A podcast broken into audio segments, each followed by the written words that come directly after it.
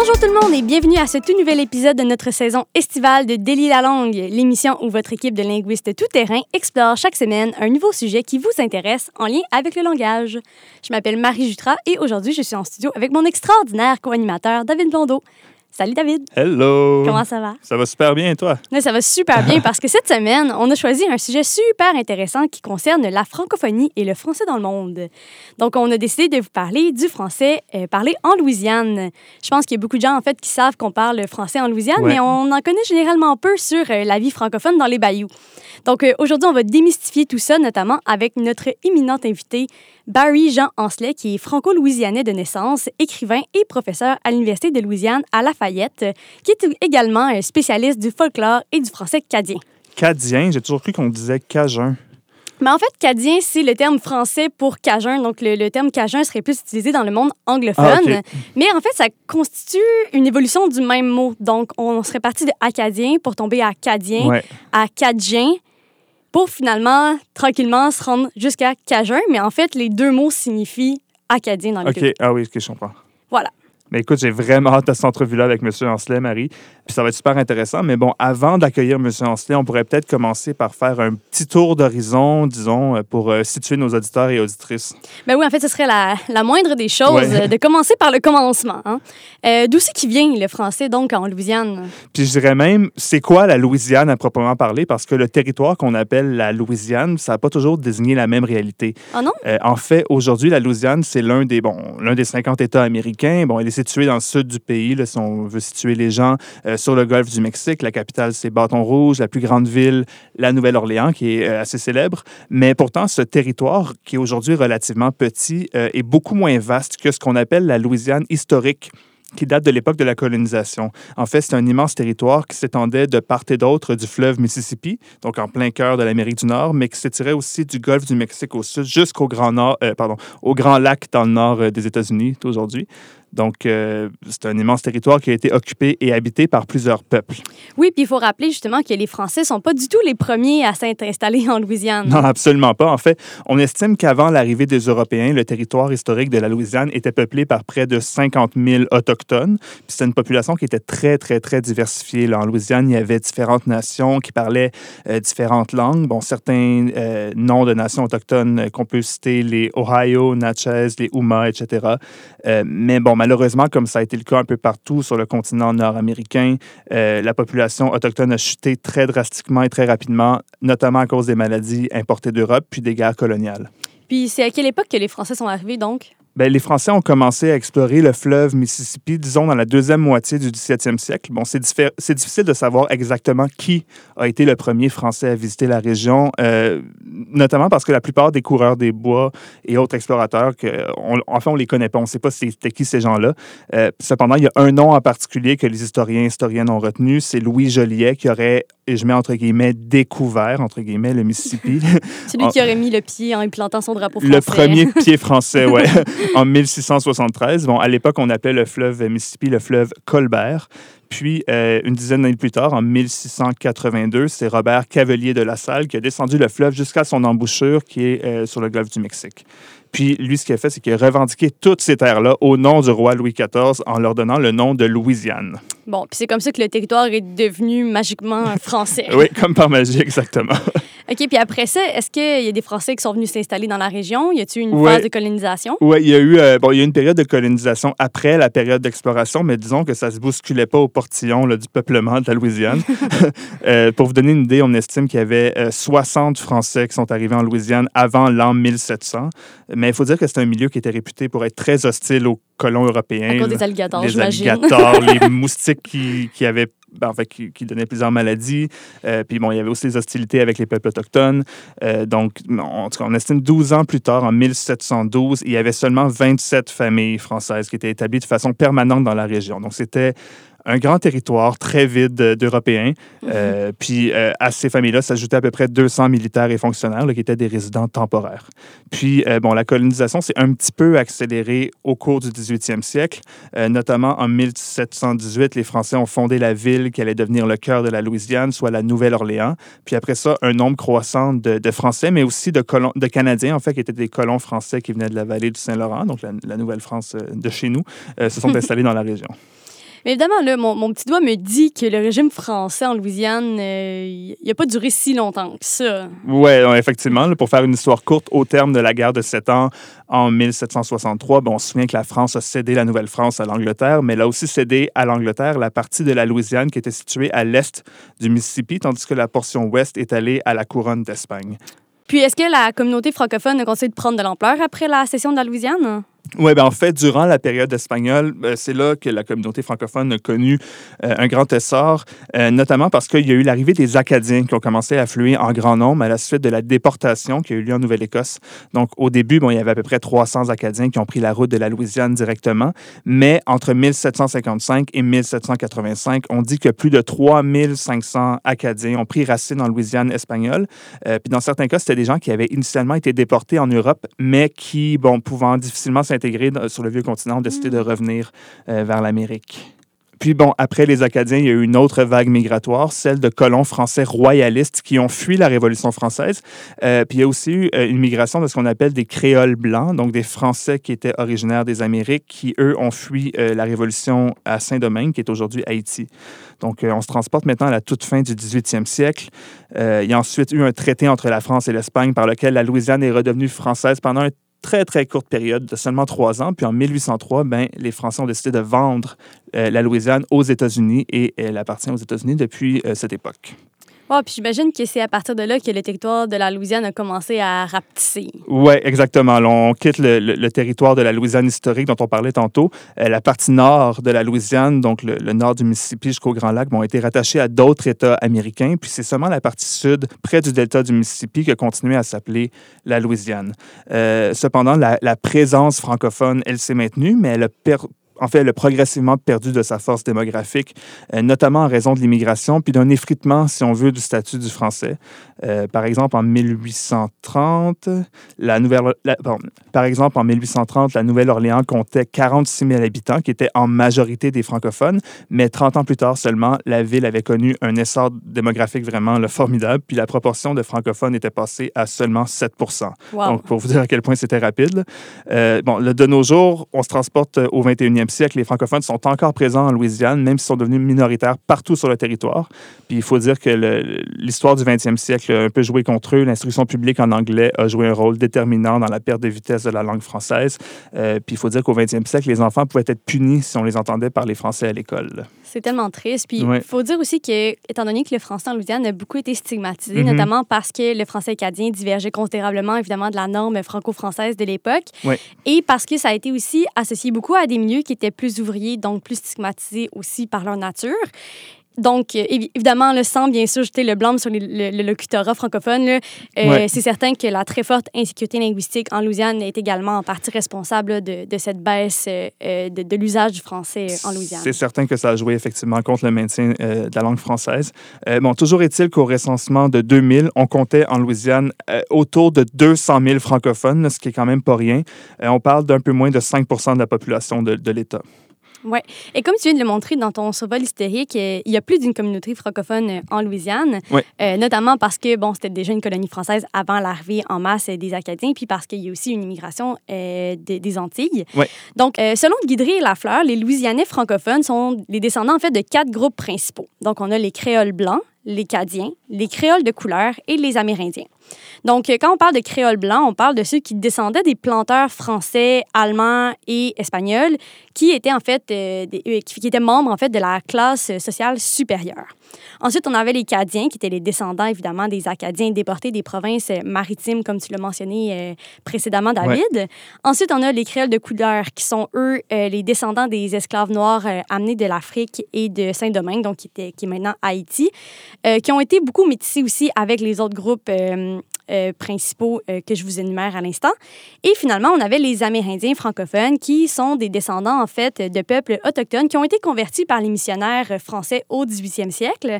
Donc, euh, aujourd'hui, on a encore deux peuples chez qui le français est une langue vivante, donc les Huma et les Tunica biloxis. Et euh, donc, traditionnellement, on peut dire que euh, le français louisianais se répartit en trois grandes catégories. Donc, le français qui est colonial, qui est celui parlé par les créoles blancs, le français cadien et finalement le créole. Il faut savoir par contre qu'aujourd'hui, le terme cadien a un sens beaucoup plus large qui regroupe souvent en fait tous ceux qui ont eu un, un héritage français ou même qui ont eu une influence par le fait français en Louisiane, incluant également ceux qui ont été assimilés là, par d'autres groupes ethniques. Donc, pour beaucoup de Louisianais et Louisianaises, le français cadien est plus ou moins le synonyme de français louisianais. Et euh, comme tu l'as mentionné, David, il reste que très peu de personnes monolingues francophones en Louisiane. Euh, le français constitue de moins en moins une langue maternelle, euh, sauf peut-être chez les personnes plus âgées, justement, pour qui c'était une langue qui était beaucoup plus présente dans la, dans la vie publique. Et également dans les régions qui sont plus, plus ciblées francophones en Louisiane. Mais le français demeure, en fait, avant tout, une langue seconde qui a une forte valeur identitaire. Exactement. C'est pas parce que c'est pas transmis aujourd'hui comme une langue maternelle que la langue se perd nécessairement ou n'est pas, n'est pas véhiculée. Euh, mais bon, on voit quand même que c'est plus vraiment la principale langue véhiculaire dans l'État. Mais est-ce qu'il y a un aménagement linguistique particulier qui, qui, contribuerait à la sauvegarde puis à la vitalité du français en Louisiane? Oui, ben en fait, il y a plusieurs mesures. Là, si on peut commencer d'abord avec euh, le statut euh, du français en Louisiane. Mais d'abord, il faut savoir que le français n'a pas de statut officiel. OK. Euh, mais c'est pas vraiment surprenant étant donné que l'anglais non plus n'a pas de statut officiel enLouisiane. Donc, pour ceux qui ne savaient pas, les États-Unis n'ont aucune langue officielle. Euh, malgré évidemment que l'anglais est de facto euh, la langue officielle, mais euh, il n'y a pas de statut dans la Constitution qui, officialise une langue au dépend d'une autre. aussi, il faut savoir que c'est peut-être un, fait plutôt, plutôt amusant dans ce que j'ai découvert pour mes recherches pour cet épisode, c'est que, étant donné que le français était de facto la langue officielle dans les années 1682 à 1803, mais ça fait que le Code civil louisianais euh, est en français encore aujourd'hui. Ah oui. Ce qui fait en sorte que euh, tout juriste en Louisiane doit être en mesure de lire le français, étant donné que le Code civil louisianais est rédigé en français, excepté pour les amendements qui ont été réalisés euh, après, en fait, le virage anglophone de la Louisiane. Je trouvais que c'était intéressant. Oui, oui. Ensuite, euh, sur le plan de l'éducation, comme tu l'as mentionné, David, euh, l'école joue souvent un rôle prééminent dans euh, la conservation ou du moins la, la protection d'une langue ou du moins sa vitalité. Oui. en fait, bien que toutes les écoles publiques utilisent que l'anglais comme langue d'enseignement, euh, il y a une loi qui oblige les écoles, en fait, d'offrir au moins cinq années d'enseignement du français comme langue seconde au primaire et au moins trois années au secondaire. Donc, euh, officiellement, la, la, langue seconde qui est enseignée doit obligatoirement être le français. Et il existe aussi plusieurs écoles qui offrent des programmes d'immersion euh, qui sont somme toute euh, relativement populaires euh, dans la population, étant donné que, comme on l'a dit, le français est un marqueur identitaire très fort. Donc, les gens qui sont ici de ces communautés-là ben, ont envie, dans une certaine mesure, d'aller chercher cet héritage-là à l'école. Pour ce qui est de la langue d'affichage, euh, le français reste très peu visible en Louisiane, sauf évidemment pour les toponymes et les odonymes, donc les noms de rues, les noms de lieux, tout ça, principalement dans les municipalités qui sont francophones. Euh, donc, on peut voir, euh, par exemple, la cour municipale ou l'hôtel de ville en français, mais au-delà de ça, il n'y a pas vraiment de bilinguisme dans l'affichage. La plupart du temps, c'est un peu sur une base volontaire. Donc, j'imagine que dans, si on, on, se retrouve dans des villes qui sont plus traditionnellement francophones, on va voir plus de traces de ça, mais il n'y a aucune réglementation en ce qui a trait à la langue d'affichage dans l'espace public. C'est des gestes plutôt symboliques aussi, on, le devine. Puis, oui, euh, exactement, exactement. J'avais déjà vu aussi une photo de. C'était une, affiche qui disait Bienvenue en Louisiane en français là, à l'entrée de l'État. Donc, ouais, des petits gestes comme ça qui sont posés. Euh, oui, c'est ça. C'est plus symbolique que pratique. Et ensuite, euh, c'est absolument impossible de passer sous silence euh, le code de fil. Le code de quoi?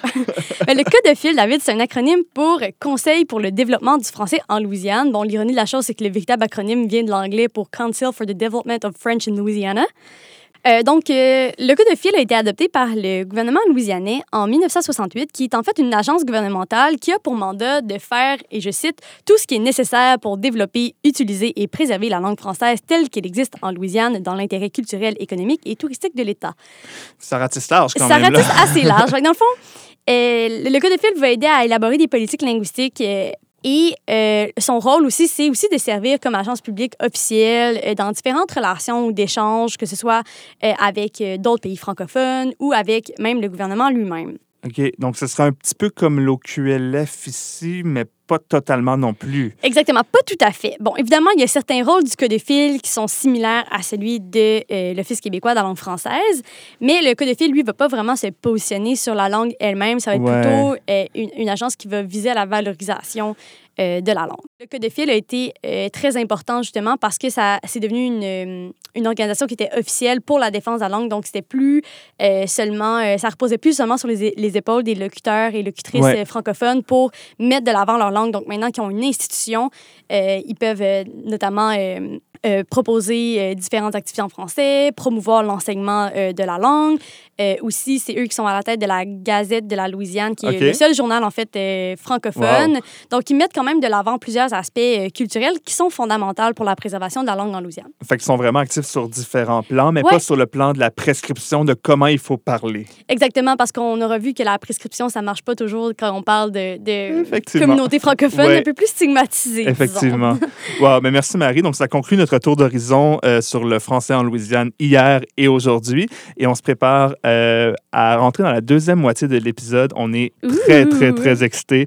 Donc, euh, pour la deuxième partie de cet épisode, on a l'honneur d'accueillir un invité très spécial pour discuter de langue et de culture cajun. Il s'appelle Barry Jean Ancelet et on le rejoint aujourd'hui en Louisiane. Il est écrivain, folkloriste et professeur à l'Université de la Louisiane à Lafayette. Il a écrit plusieurs livres sur la culture francophone de son coin de pays, en plus d'animer une émission de radio. Bonjour, Monsieur Ancelet, et bienvenue à Délier la langue et merci d'être avec nous aujourd'hui. Bonjour, bonjour, c'est un plaisir. Mais on va commencer en fait pour, euh, par le commencement pour apprendre un peu à se connaître. Donc, euh, on voudrait savoir en fait comment est-ce que vous avez appris le français? Est-ce que c'était votre langue maternelle? Est-ce que euh, pendant votre jeunesse, le français était utilisé à l'échelle de la communauté ou c'était plutôt marginal à ce moment-là? Moi, j'ai grandi, j'ai grandi dans une famille de, de, résistants. ah c'est que dans ma famille, euh, tout le monde avait subi à peu près la même expérience de mépriser le français et, bannir le français des écoles et tout ça dans les générations précédentes.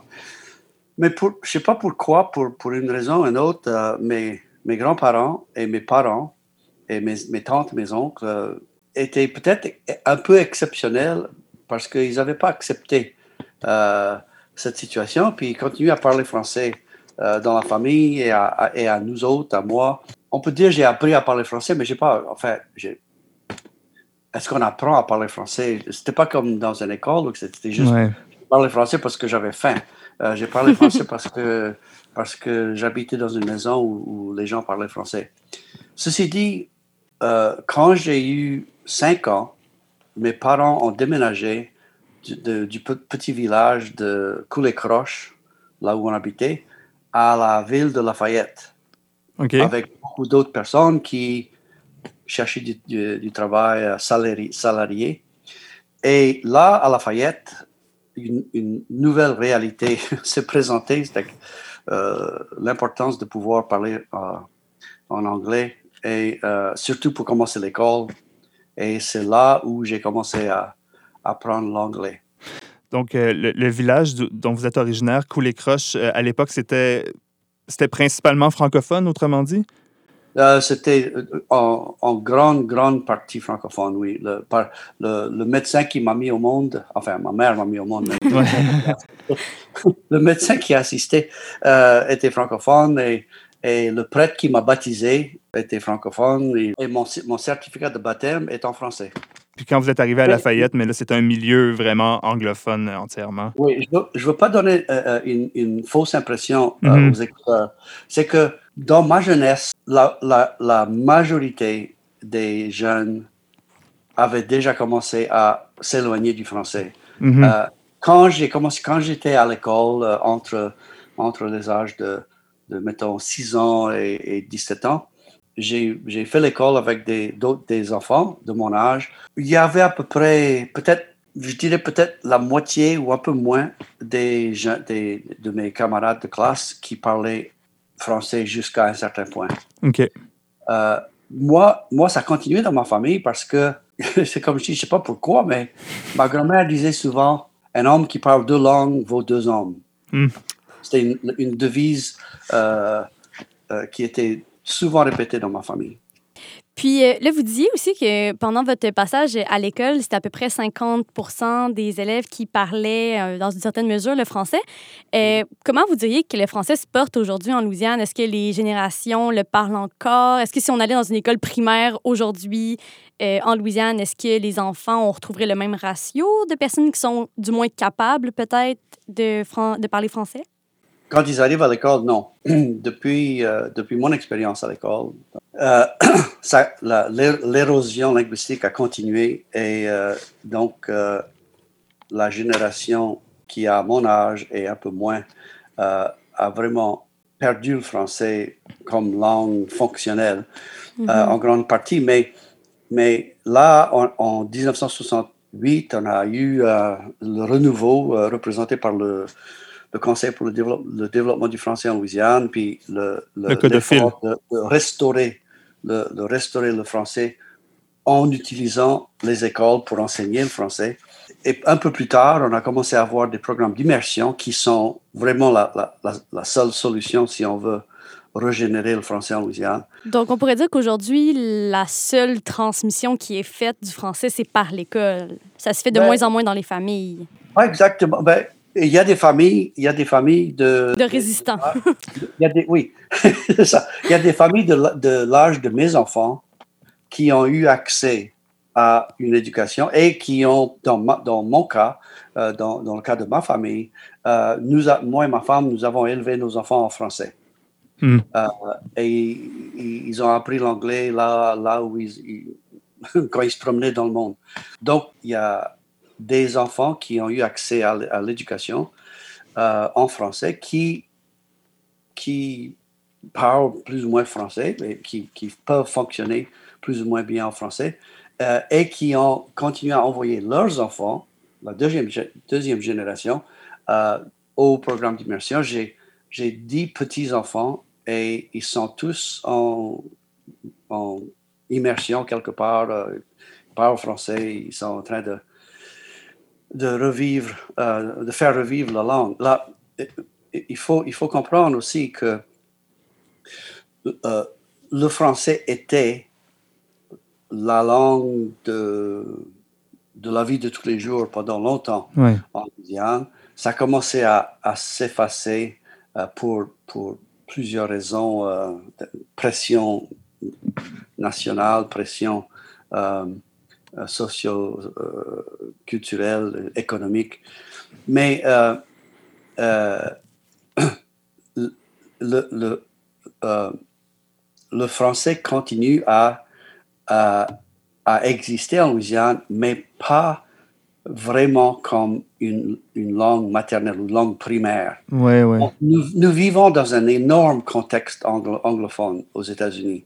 et ce serait, dans un sens, ce serait bête et irresponsable de résister à, l'intégration euh, euh, à, la réalité socio-économique euh, de nos environs. Mais ce qui se passe, ce que je constate, c'est que le français en Louisiane est devenu une langue de choix, hmm. une langue de performance, une langue d'occasion, une langue où que, que, si on possède la langue, on peut choisir de euh, vivre des, des, expériences, des moments euh, comme ça. Et, et, le reste du temps, euh, on, on, vit comme on, vit. Oui. Puis, bon, vous parliez tantôt du, du rôle de, des écoles, des programmes d'immersion au sein des écoles dans la transmission de la langue. Est-ce que, à votre avis, ces programmes-là permettent de garder vivante le, parler louisianais ou est-ce qu'on assiste encore aujourd'hui à, l'enseignement d'un français plus, plus standard, plus normalisé? qui... voilà, voilà la grande question. Hmm. Et c'est, c'est justement un de mes chevaux de guerre de, de, toute ma carrière professionnelle j'ai, euh, euh, on parlait de, de, préserver le français en Louisiane. Pour moi, préserver indique préserver quelque chose qui existe et non pas remplacer quelque chose ou, importer quelque chose de l'extérieur.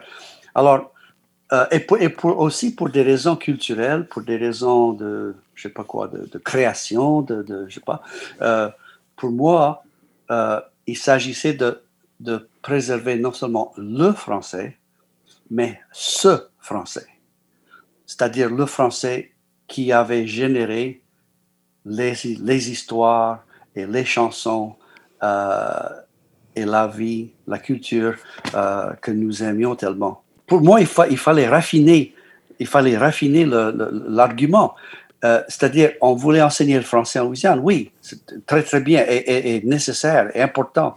Mais enseigner quel français et comment enseigner, enseigner ce français? Est-ce que ce que moi je voulais savoir, c'est est-ce qu'il y avait une façon d'enseigner le français tout en prenant en considération la réalité francophone de Louisiane? Hmm.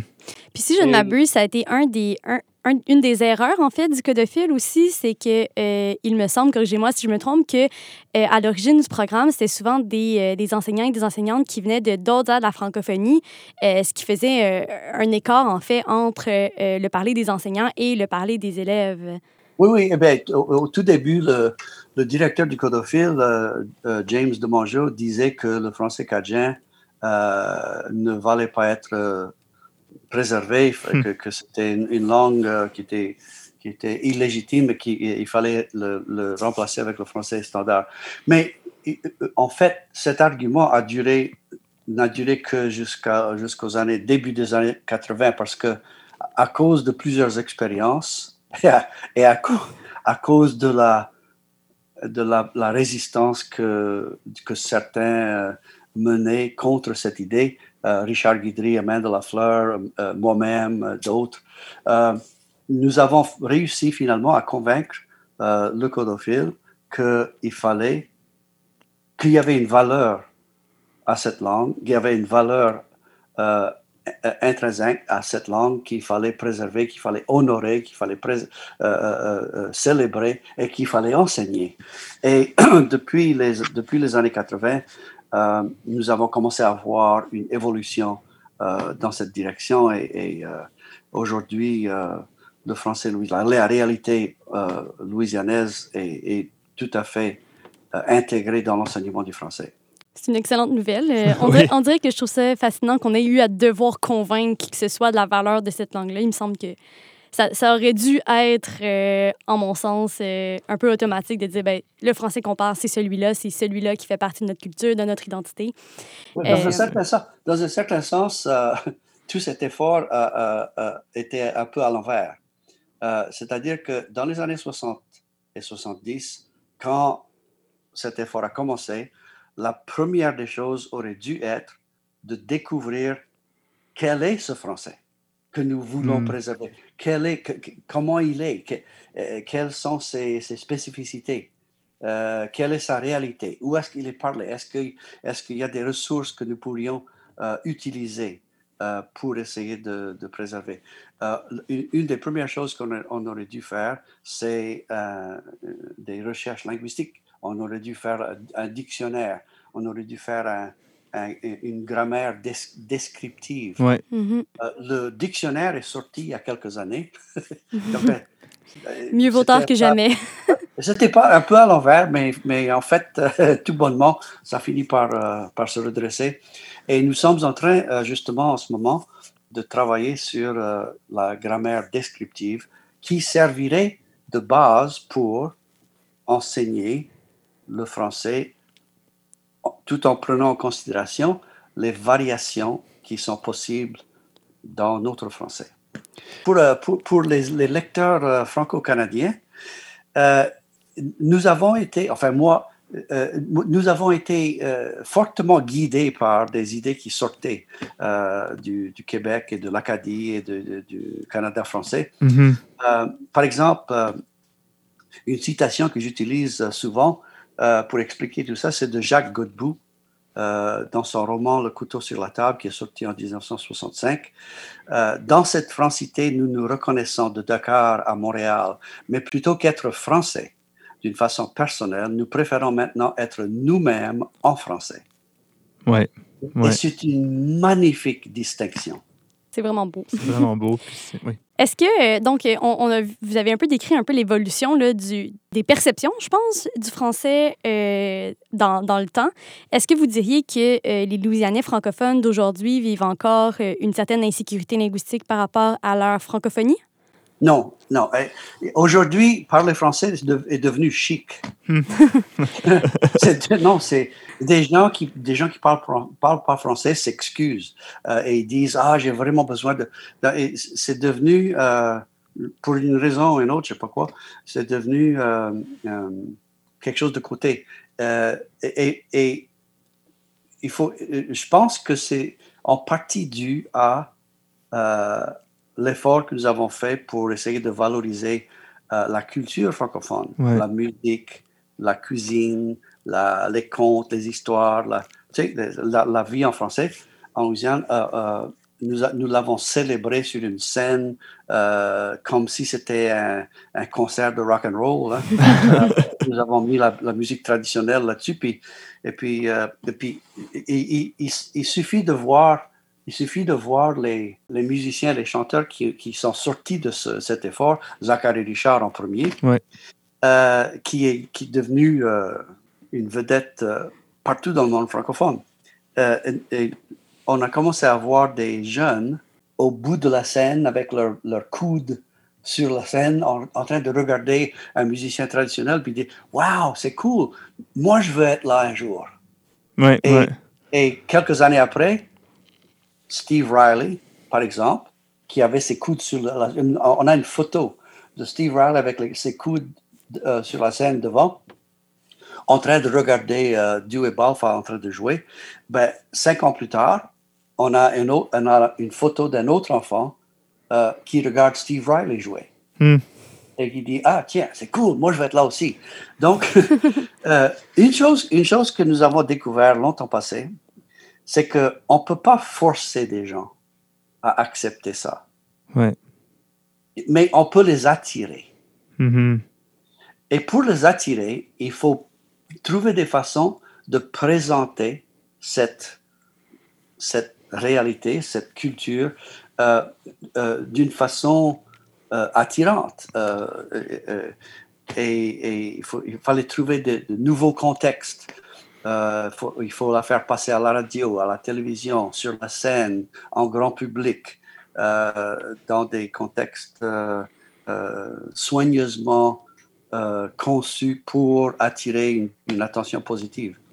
Parce que ce que vous décrivez, dans le fond, c'est une certaine effervescence culturelle autour de la culture cajun euh, qui va au-delà de la transmission de la langue française comme langue maternelle. Puis peut-être que notre regard québécois fait qu'on focalise beaucoup sur la transmission de la langue comme langue maternelle. Bon, c'est très, très valorisé ici et tout. Mais euh, diriez-vous que la culture cajun se porte malgré tout très bien en Louisiane au-delà des questions linguistiques? Ben, par, exemple, par exemple euh, euh, moi, j'ai commencé à, organiser un festival annuel en 1974 et on présente des. Et ça existe encore, et on présente des musiciens. Puis, mais on s'est rendu compte tout de suite, longtemps passé, mm-hmm. que, que ces jeunes ne peuvent pas continuer à jouer seulement des vieilles chansons. Je veux dire, ça devient. ça devient, ça devient ça devient un, cimetière, ça devient un musée. Ça prend de l'innovation. Oui, c'est ça, ça devient un musée. On voulait pas, on voulait surtout pas créer un musée culturel, on voulait créer un centre de recyclage. Et pour essayer de, de, de, convaincre ces jeunes, pas seulement de, de, de chanter ces vieilles chansons, mais de faire ce que les chanteurs d'autrefois faisait, c'est-à-dire créer des chansons. Et, imaginer une continuité qui, nous qui allait nous amener dans l'avenir. Euh, euh, c'est basé sur euh, la définition de la tradition vivante. Il faut pas, il faut surtout pas confondre la tradition et l'histoire. L'histoire, c'est ce qui s'est passé dans le passé. Mais la tradition vivante, c'est quelque chose qui continue à à évoluer, à, à devenir. Et c'est rattaché, c'est inspiré par le passé, mais c'est tout à fait présent. Euh, et la définition, c'est la, la, vraie, la véritable tradition vivante, c'est l'utilisation du passé pour créer l'avenir. Hmm. Et quand, quand ça fonctionne bien, ça produit des chansons et des, et des, des effets culturels qui nous, sur, qui nous surprennent et qui nous rassurent dans le même moment. Maintenant, on a parlé beaucoup justement de, du passé, de l'histoire, de la tradition, euh, mais comment est-ce que vous voyez la francophonie louisianaise euh, justement dans l'avenir? Est-ce que vous pensez qu'elle va avoir sa place euh, encore longtemps ou c'est... Ben, il y, a, il y, a, beaucoup de jeunes qui continuent à créer, qui continuent à chanter, qui continuent à parler, qui continuent à choisir de vivre euh, des moments de leur vie comme ça, mm -hmm. euh, qui continuent à, à s'intéresser, à, à, à s'équiper pour pouvoir faire ça en apprenant le français.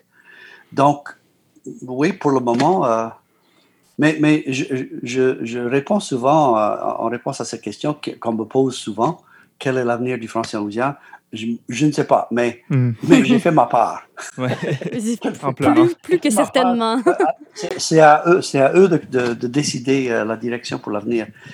Mais, mais d'après ce que je constate, euh, je veux dire, il y a, on vient de faire la, la programmation pour le festival de, de, cette année et il y a au moins la moitié des, au, au, plus que la moitié, bien plus que la moitié des groupes qui vont jouer qui sont âgés 30 ans et moins. Je veux dire, c'est quand même, c'est quand même. C'est significatif, oui. Ouais, un beau signe de vitalité. Moi, j'ai composé des, la poésie, des chansons, des, des histoires, tout ça, euh, pendant toute ma carrière, à, à côté de ce que je faisais dans l'académie. Et je dois dire que j'entends ce que les jeunes sont en train de faire en ce moment. Et la, le meilleur compliment que je peux leur donner, c'est que je me trouve souvent à dire Merde, j'aurais aimé écrire ça moi-même. Venant de vous, je suis certain que c'est un, un, super beau compliment qu'ils doivent euh, recevoir.